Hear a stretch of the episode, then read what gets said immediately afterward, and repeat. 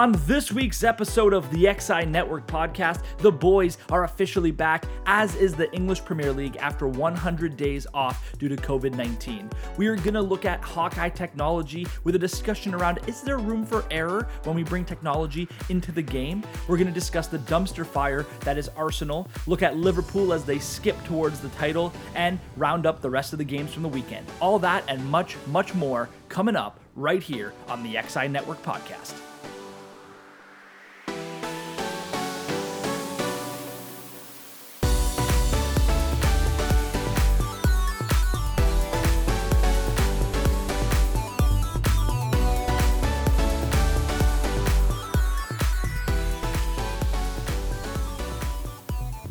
Hello and welcome back to the XI Network podcast. It has been a while, but we are back in action.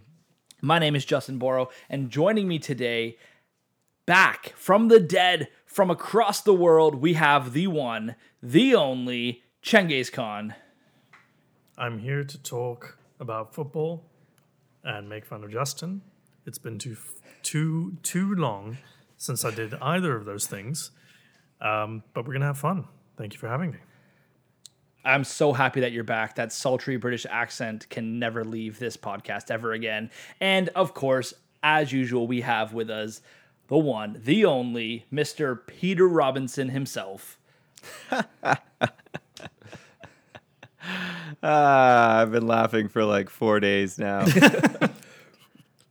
it's just gonna keep keep happening. I see. I see and, like, quarantine. this just, I see quarantine has uh, ah. warped your mind, and Arsenal has come along to help.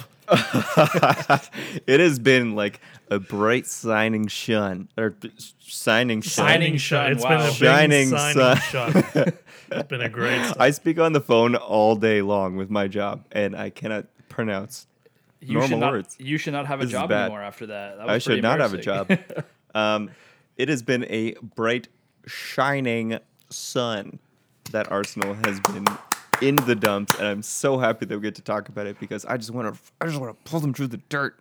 I just want to, you know, kick dirt in their face. for any step for, on the back of their for head. any listeners reading um, the reading for any listeners listening uh, who are new or perhaps have forgotten uh, peter is a supporter of tottenham hotspur which would explain the prejudice and the vitriol that you just heard alongside the bad bad english the bad English.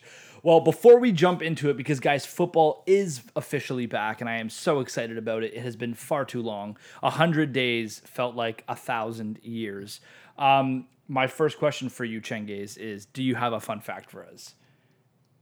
i don't think i do not today oh Oh, when, man! when you messaged the group, did you know? I thought you had one loaded in the chamber.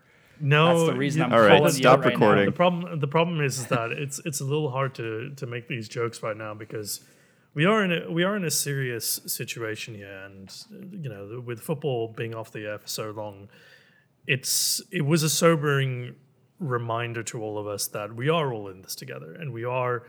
Um, we have a duty to one to one another to to look out for each other, to care for each other, a little bit of inconvenience goes a very, very, very long way to making sure that we are all safe, secure, and you know healthy. So I hope everybody listening has been following the government guidelines, has been taking steps to limit the spread of coronavirus because we are still in it. It may not seem like it with the sun out and people outside making an absolute ass of themselves, but we are still living in this pandemic.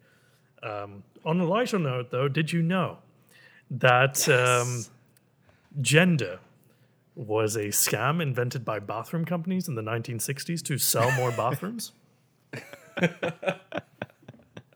I was so happy that you had one because I've I've been waiting for this for so long.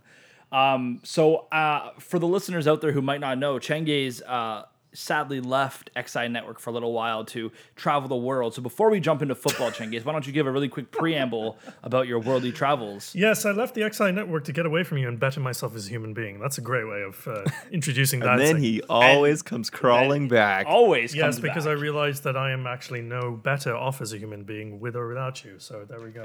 Hey. read, read into that what you will.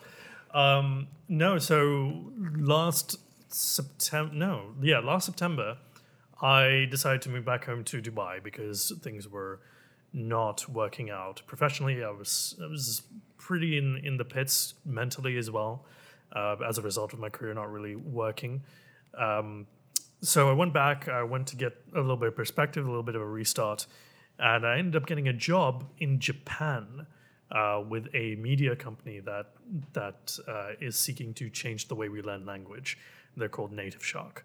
Uh, so I've been hired as the digital media manager. I brainstorm their social media and make their videos and all sorts of good stuff uh, involving just making our website look pretty and making our platform as convincing and as aesthetically pleasing as possible. And of course, the platform itself is, is a very, very good one. Anyways, that's enough of that plug. So I've been there. I was in Japan uh, before the pandemic. And then after the pandemic hit, I may move back to Canada. Uh, because there wasn't any good reason for me to be in Dubai anymore. I got my job, I had my my refresh, and that's when Justin started blowing up my DMs and um, sending me Sure nudes, and it was Sure not did. warranted. And I think in Send the age bobs. and and in the age of um, Me Too, Justin, you really should have known better uh, than to s- send an unsolicited dick pic. Thank you for that. I mean, I agree, but at the same time, you're here on the podcast, so clearly. I'd it just like to point out that Peter did not send me a dick pic. He actually said, "Welcome back, we missed you," which is the normal thing to say. But uh, you know what? Then I sent you a picture of my face, though. and Yeah. that's just a dick pic in itself. I was gonna say that's pretty much a dick pic in its own right. So Listen, I don't need to see a picture of you being hard. I need you to send me something that makes me hard. That's the name of the game, oh, oh shit. right? Peter's X- face. this is is, this is is a much XI better. Network After Dark. Peter's face is. I mean, we are recording this late at night. Peter's face is a much better vessel for communicating uh, that emotion than any. Because let's be honest, penises are ugly. What, what are we talking Yeah. about? Can we talk about football now, please? We are gonna jump into football right now. I was just waiting for you to stop talking, but you know what? That's okay. It was beautiful, and we are glad that you are back.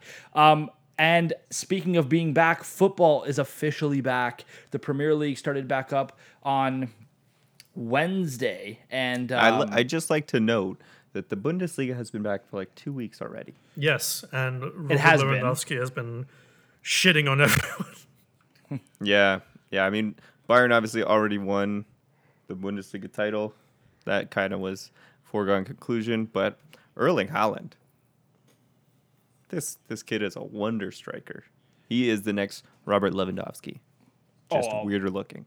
it's it's just been it's been unreal. I mean, watching uh, the the Bundesliga was a nice sort of introduction back into, um, you know, the Premier League. You know, which we knew was coming back, uh, and it's been great watching you know some strong Canadian talent just tear it up. Uh, rookie of the season, Alfonso Davies. Um, but for the most Been part, amazing. It's it's it's out of this world to think that this this talented kid is so young and is going to play for our national team. Uh, it makes me pretty excited for uh, 2026. Can agree. So, uh, but Premier League is back. Let's start with uh, Sheffield United and Aston Villa. Uh, it was a pretty standard game, nil nil finish. However, Sheffield United would have something to say about that as goal line technology did not do its job. Um, and there was a goal that was called off. Uh, Nyland seemed to take the ball over his own line. Um, you know, the watch did not vibrate. Um, and Michael Oliver decided not to um, to go to VAR or call the goal. Uh, I want to get into a discussion about this quickly, guys, but I just want to quickly read the statement from Hawkeye Innovations. And basically, Hawkeye said during the first half of the Aston Villa Sheffield United match at Villa Park, there was a goal line incident where the ball was carried over the line by Aston Villa goalkeeper number five, Nyland. The match official did not receive a signal to the watch nor earpiece as per the goal decision system protocol. The seven cameras located in the stands around the goal area were significantly occluded by the goalkeeper, defender, and goalpost, and this level of occlusion has never been seen before in over 9,000 matches that Hawkeye goal line technology system has been in operation. So, Uh, the system was tested and proved functional prior to the start of the match in accordance with the laws of the game and confirmed as working by match officials. The system has remained functional throughout, and Hawkeye unreservedly apologizes to the Premier League, Sheffield United, and everyone affected by the incident. So, first things first, you would think that a technology that is meant to check for goals would take into account the occlusion by things like goalkeepers and defenders and the post Or the goalpost. or the goalpost. Um, now, the question I wanted to pose to both of you guys, and I'll, I'll come to you first, Chengiz, is can we allow any room for error when it comes to technology? No, because when it comes to technology, it is the ultimate arbiter arbiter of everything. It's like gravity. There is no disputing gravity. It is or isn't. With goal line technology, the whole point of it was it's either over the ball, over the line or it's not. That's why we've had such contentious calls where the ball was not like it was like two met- two millimeters or some shit. Like we've had goals like that that came down to the millimeter. In all instances, it, like we set the precedent we all agreed okay the ball has to be over the line and then we made the technology to be very strict about that to then uh, and and i don't know about occlusion i think occlusion sounds like a bit of a cop out to be honest because there is more than eight or nine different camera angles we saw one as the audience and we could all see occlusion or not that that was over the line that's the thing that gets me is that even if this if this if the sensors aren't working correctly, if the sensors do not work, then there needs to be something in place for Hawkeye to say there is an issue. Please judge this by the eye. And we have goal line cameras now. Like that is a thing. That is what the audience saw in the VAR review. They didn't see Hawkeye do its thing, but we all saw it. Everybody involved with the match saw it. But then it comes down to the whole system of clear and obvious, which then, if you're going to play that stupid game, it wasn't clear and obvious because of the occlusion. So that's why the goal was not given. And I think the whole system of Hawkeye, yes, okay, technology does fail on occasion, that's fine. But the fact that there's no fallback, and it's a fallback that we don't even need s- like a backup technology system, we can use these, right? And in this is instinct, I'm pointing to my eyes, sorry, I forgot this was podcast for a second. Um, like the fact that we can see it so clearly that it was over the line, this it just brings me back to uh, England versus Germany in the World Cup. It's like everybody could see it. Yeah. It was so obvious. It was not even close. But because there was no system of checks and balances with regards to bad decisions or uh, the due process of these decisions, the, the original decision stands. And that is not good enough. In 2020, when we have technology, when we have technology to establish a precedent, and that precedent is that the truth of the of the sequence of play must be upheld. The integrity of the the course of actions needs to be upheld and it needs to be reacted to accordingly. When you have everything like that, and then you just blame occlusion, and then you you don't uh, you don't follow it up with with a separate investigation. Take five minutes if you need to to look at the damn monitor. And, and that the was my next decision question right. was we also have VAR now in the Premier League. And so why did VAR not step in and say because you know, VAR is a joke at? of a system. VAR does not have any interest, in my opinion, of honoring the actual results of the action that's being performed in the game. We've seen time and time again that referees get decisions wrong, and then VAR will protect them under the guise of clear and obvious. Well, this is the thing. So I'm reading right now that so the PGMOL, Yeah. so is the organization responsible for match officials, stated after the match that under IFAB protocol, the VAR is able to check goal situations. But in this instance, the fact that the on-field match official didn't receive a signal and the unique nature of that obviously, the VAR chose not to intervene, even though they probably would have had a, a camera angle that obviously shows the ball inside the net. There's no And it- procedure or it's, protocol. it's almost it's it's almost like it was this weird game of dominoes where you know Michael Oliver saw the ball in the net. He knew it was a goal, but he was waiting for the confirmation from the technology. It didn't come. VAR figured that, you know, goal line technology wasn't going to get it wrong because it measures it down to the millimeter. And so then they were like, oh, maybe we're looking at it from the wrong angle. And so it seems like all of these dominoes sort of fell awkwardly and nobody stepped in to say, hey, we've made a mistake here. So then that kind of leads me into my next question regarding this, which is sort of are referees relying too much on technology? Because you know you saw Michael Oliver at halftime saying to the Sheffield players, you and you could read his lips, "It didn't buzz. What do you want me to do?" He was, and it's because he realizes that if he would have went against the technology and called it a goal when the technology wasn't there or when it didn't buzz and he got it wrong, he would have been torn to pieces. And so it, are are referees losing their ability to use their their own judgment? Like what they're actually being paid to do is to referee Honestly, the match. I, I think they are losing it a little bit. I think they're relying very heavily on goal line technology and VAR and things like that. So they're not using their own No, their own I have a judgment. I have a very different take on this. Um, I don't think they know how to use it at all.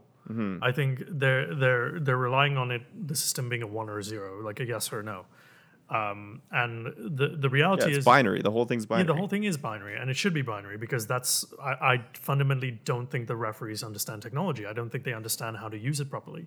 We've seen this with like with with VAR and the millimeter offsides. Like really, like why are you using VAR for that?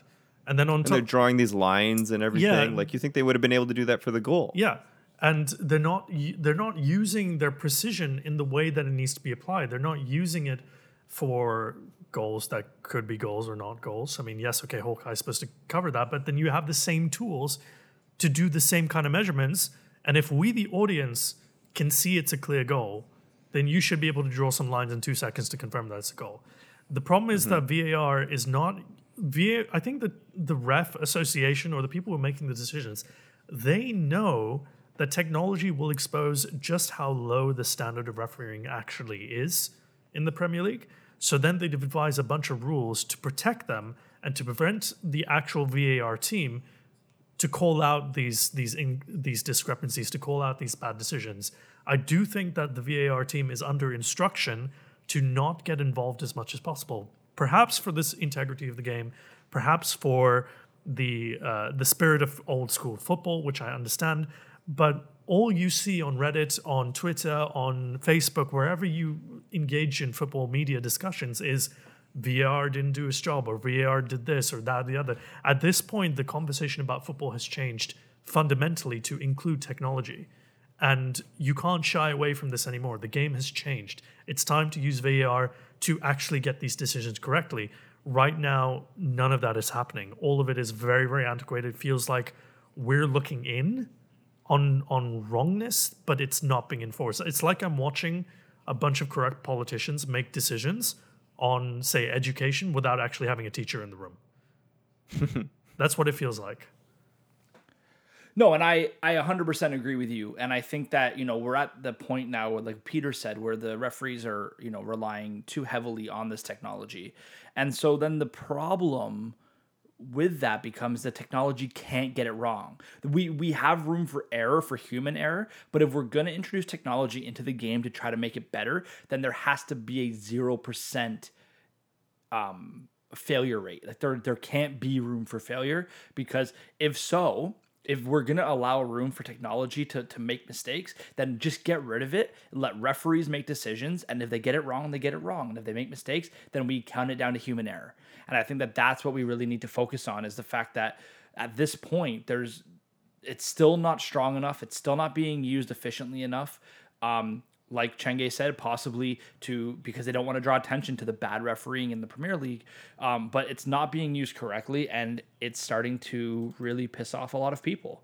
Um, speaking of pissing off a lot of people, um, Arsenal is a massive dumpster fire, uh, and a lot of Arsenal fans are not happy. Um, so Arsenal fell on Wednesday 3 0 to Man City.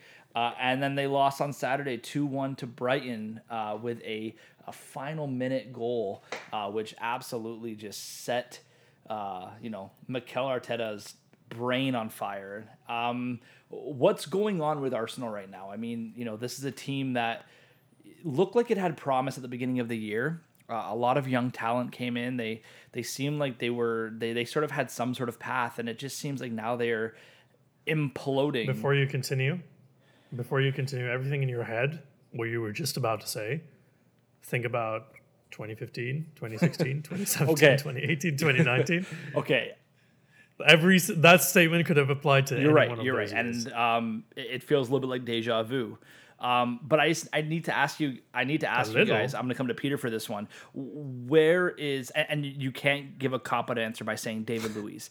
Um, but where is where is Arsenal going wrong right now? Is it Arteta? Is it the formation? Is it the players? Like what's what is what is going on with this team? Yeah, this isn't uh, this isn't a David Luiz issue. It's not a Mikel Arteta issue. I think it's he is a Mikel Arteta is someone who has like lost the team, and it's a bunch of players who don't want to play for them. You have a bunch of injuries right now, a bunch of bad, bad, bad signings, and a whole bunch of wasted money. And I, I think it's a lot of not spending or not giving time to the players that should be getting time. Realistically, I mean, Sokratis needs to go. Like Mustafi needs to go. Like they signed Cedric Soares on loan and he's been injured for almost the whole season. Aubameyang has nobody to play with. Nicholas Pepe is a ball hog who doesn't finish. We've seen that. You know, Eddie and Nketiah, I'm pretty sure he's on loan at Leeds. Um, like Lacazette doesn't want to be there. You know, Danny Ceballos, he's got a little bit of quality, but I mean, he, he's not what they need. And then you have like Hector Bellerin. He's more, um, he's more, he's more interested in being a model their only good than player. being an actual player. you know, Kieran Tierney was a good signing from Celtic, but he still needs time. Um, you know, Rob Holding isn't that good. Let's be real. Calum Chambers isn't that good.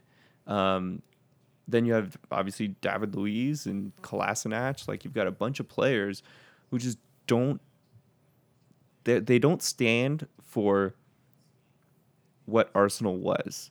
So Arsenal under Arsene Wenger was something that was scary to play against. You know, they had highly technical players. They had very good strikers.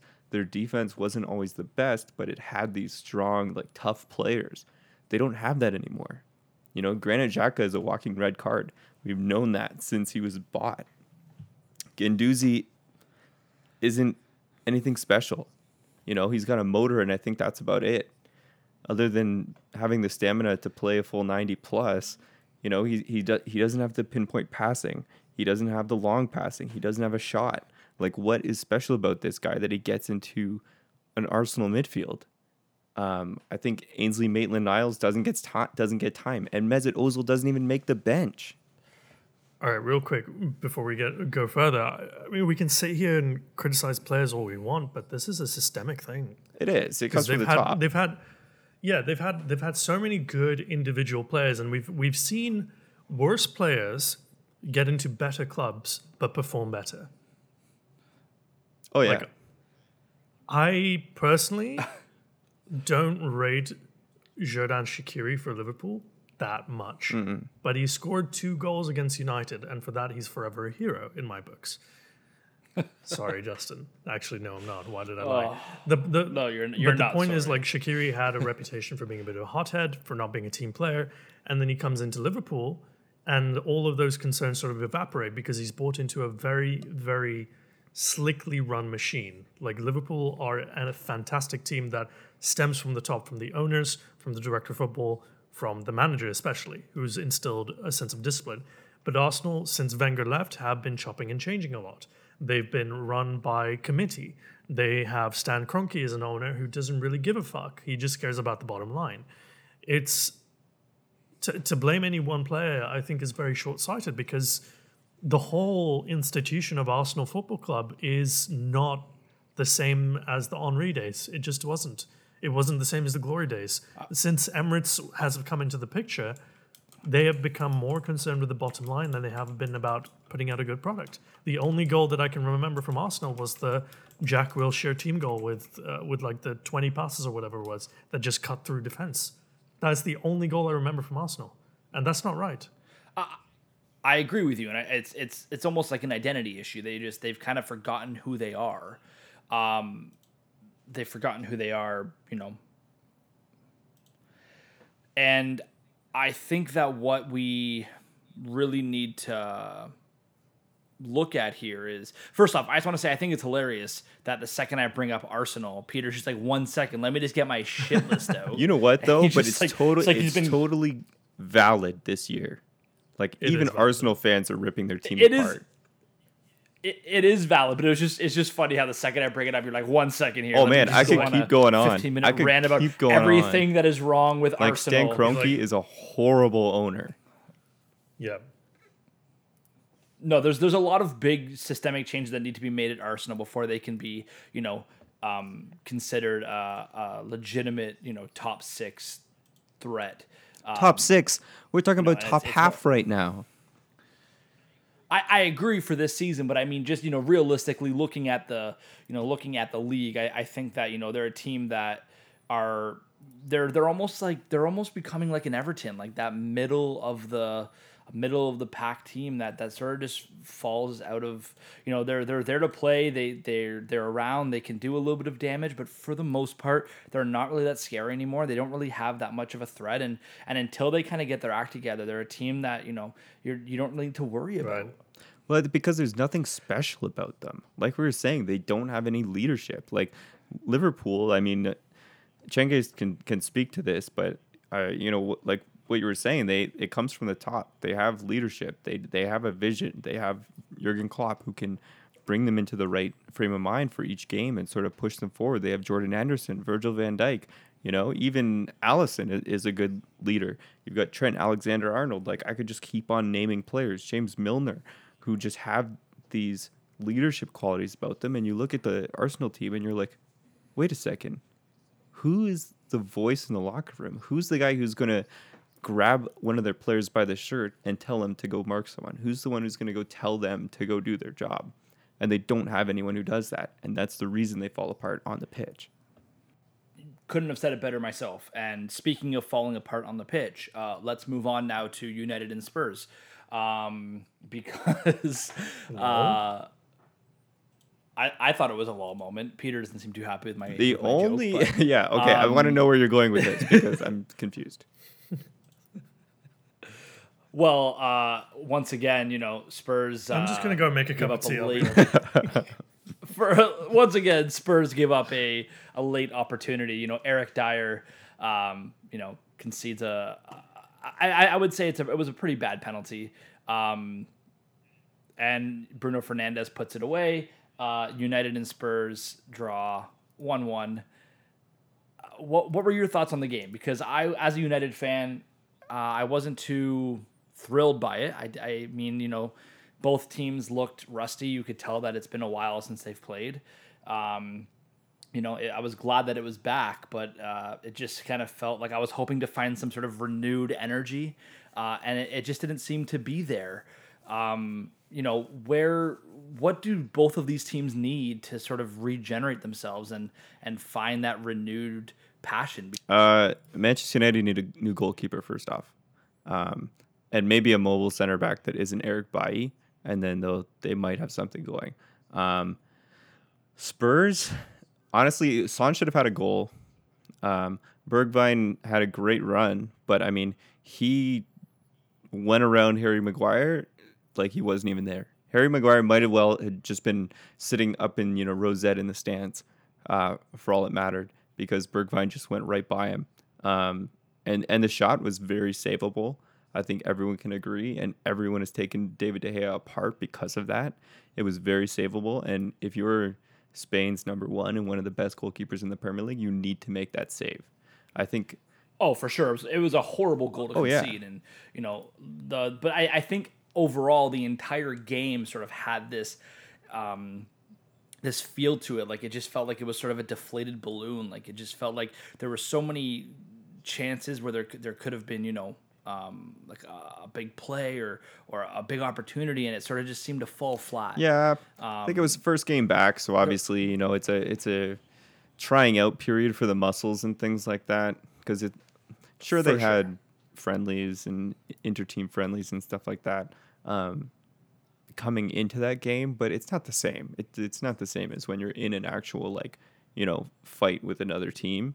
It, it's completely different. So I, I can see why there might have been a little bit of I don't know. I guess you could say they played a little bit timid, both teams. But then Yeah, there was they were kind of feeling each other out. yeah, but then Jose Mourinho did classic Jose Mourinho where he tried to park the bus for the last part of the game and you know, Pogba comes on and you know, we know Pogba's a class midfielder. We know that Bruno Fernandes is class. Um, you can't give these guys space. You can't give them time. Pogba gets by Eric Dier and you know, Eric Dier he had this great start for his Tottenham career scoring against West Ham. Um, and that it's just been kind of a not a free fall per se, but he just hasn't lived up to I think what people thought he was going to be. Um, it doesn't help that he's uh, injured quite a bit. Um, but yeah, giving up something like that, like a penalty like that, it's just it's it's not what needs to be done in a one 0 game. Definitely, and that was the it was that point of the game where you know it, you could kind of feel like they were they were kind of just holding on for dear life, and like you said, it's the it's the classic Jose Mourinho, you know, try to get the goal and then defend for the rest of the game, um, and it, it just it doesn't seem to work. That's, that's not a that's not the kind of team that Spurs are, um, and I, I think that really showed. Um, Chengiz, what what did you think of the game overall? I mean, minus the fact that I know you think that both teams are shite, but I mean, did you have any any thoughts tactically of, of what you know? Because because I, I get that it was a it was a trying out period and both teams are kind of feeling each other out and and trying to sort of get their legs back under them. But you know, from there was other games on the weekend that that that had a bit more gusto to them, and this game just kind of felt like it was two teams that just didn't really give a shit. I have similar thoughts about United Spurs as I do for Liverpool Everton. Um, I think the, the, the, the nicest thing I can say about both of those games, to be honest, is that both teams were trying their best not to lose. Yeah. It just it just wasn't. Yeah. it- it- nobody was playing to win. They were trying not to lose, and I think that's a fair way to approach a game right now. Because how many months have we not had football? You said hundred days. Hundred days. Yeah. So people are rusty. People are unfit. Like p- people are pulling up with hamstring injuries. People are not necessarily lasting the full ninety. We have five substitutions as well now. It's hard for me to say anything good, especially with respect to United Spurs, partially because of my bias, but also um, because there just wasn't much to say other than like, well done for actually completing the game and getting it done. It's it, And it- both teams walked away with a point. yeah, and both teams walked away with a point, which I think under the circumstances is not the worst thing in the world right now. Um, I don't think I c- like. I don't want to say sit here and smoke, like blow smoke up up their ass because it was a boring game. It just wasn't entertaining for me. I mean, like with Arsenal City, the only reason it was entertaining is because Arsenal did not look like they were trying to to not lose. You know, they didn't care at all. It was it's it's a different level of not caring. For sure, uh, and I, I think that you know as the the weeks go on and as the the league kind of comes back, we're gonna we're gonna start to see a bit more fire. But um, speaking of fire, uh, and what we were expecting to be, you know, a, a pretty exciting game, which did not turn out to be. Uh, let's jump into the last game we're going to talk about, which is Liverpool Everton, uh, the Merseyside No, that Derby. was that was never going to be a Um, good game. I, but I just thought that Liverpool, you know, was so hungry for this title. They know that it's going to be theirs, but it's like you would think Yes. they wanted to just get it Yes. snatched up. And it, it just felt like they, they weren't really gunning for it today. For the Um, last three di- for the last three years, the Goodison derby, the like the away Everton home version of the derby, has been shit to watch because Everton play to defend, and fine, I get it, you know, Liverpool, but it's not good football, and it's not fun to watch. And on top of that, there isn't a lot of local blood in the Everton squad. There's a lot of shitheads and there's a lot of temper. so the the occasion of the Merseyside derby is, I think, a little lost on the Everton squad right now. I could be wrong, but they don't play like they don't play with the fire that like Phil Jagielka did, or Yeah. or like uh, Leighton Baines, like like Leighton Baines. Yeah, like the, these these fantastic Or like Everton players. Leon oh my god, I need to wash. Right, I need to wash my mouth like complimenting these people, but Tony Hibbert. like I respect. Yes, I respected that they came up with their elbows up. The only person who does that in the current Everton squad is Richarlison and maybe Sigurdsson, and that's just because both of them are absolute assholes. I would say the same about Tom Uh, Davies. He's Tom Davies is a good shot, Yeah. actually. Yeah. Um, but then you know you factor in that that lack of um, that lack of emotion and passion with it, um, and then on top of that, everybody like not being fit and everybody being super rusty. Like Dejan Lovren, oh my god, he fell over twice trying to keep track of Richarlison. And okay, Dejan Lovren falling over, that's comedy gold. Also not unheard Best of. defender in the world. But that was that was lit- I think it was like within ten minutes of him being on for for uh, for Joel Matip, he just fell over, and I was like, okay, well, uh, yeah, you haven't played football in a while. So it just was a low quality game. Goodison was never ever going to be a nice game to watch. I was hoping he'd win anyways because Everton, lol. but um, like, I mean, th- think about this though. Like Justin, even even though United has a similar issue where there's not a lot of local blood in the squad anymore, but when it comes to Liverpool versus Manchester United, it's a different thing altogether. it's it's a different beast. It's it's this there's this this fire in it that just you don't you don't see in many other matches. Yeah. Um, but I, I see what you mean, and I, without the local blood and without the sort of you know without the the the passion for the derby, it it, it kind of fizzles out, and that's what happened in the game today. And I get that it was the first game back, you know, for these teams, and so you know they're still trying, like like in the United Spurs game, um, they're still trying to you know feel their legs out and and kind of get back into the rhythm of things. Um, but the game fizzled out to a nil-nil draw. Uh, there was a little bit of an injury uh, scare with uh, James Milner, who went off with what Yeah. appeared to be a hamstring injury. Hamstring, yeah. Um, and uh, w- I, my, my question, I guess, for both of you guys is this: What do you guys want to see from the Premier League for the rest of this season? What what what would you guys? What what's your overall sort of you know hope for the for how this season is going to sort of go out? Um, that, so I think Liverpool's in a very good position right now where they could literally just bring fold up chairs to each match, like with like a margarita and just chill on the field and let the other team score as many goals as possible and still win the title. Like that's that is how big of a lead they have right now on City, who's realistically the only team that can catch them. Like 23 points with what nine games left. Like, I, I'm I'm pretty sure you're you're pretty safe. Um, that that you're not going to lose it, you know. But well, obviously, we've seen we've seen teams bottle it before, um, so you do have to be a little bit careful. But I mean, you look at their next what five games? They've got Palace, City, Aston Villa, Brighton, Burnley. Like these are very winnable games, even for your oh, bench. Oh, We could win the title at City. Holy shit. yeah, yeah. Next on on what Thursday?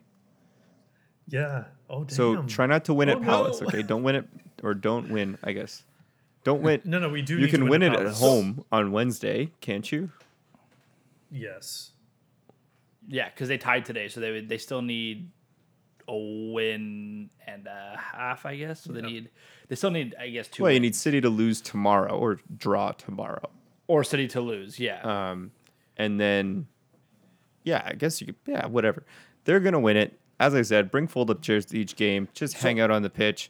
um, realistically, they should be picking and choosing which games they want to show up for and which ones they don't um, to help teams or not help teams based on what they can bring for them. So, like, you know, i- if City, you know, City's like, hey, we really need this win because we really want to keep second place. Here is, I don't know, one of our youth team prospects that we really like. I don't know if City even has a good youth team. Here, here you go. I mean, C- City's priority will definitely be the Champions League. Like we know this. Yeah, it has to Uh, be. I think they they they all understand that uh, the league is gone, um, but they do want to go out, you know, with their he- heads held a little high. I think Guardiola is not the type of manager to just say, "There you go."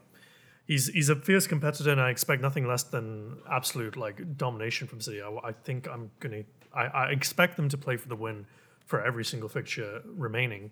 Uh, but with the proviso that if they lose, it's not the end of the world because at this point they they are playing for second.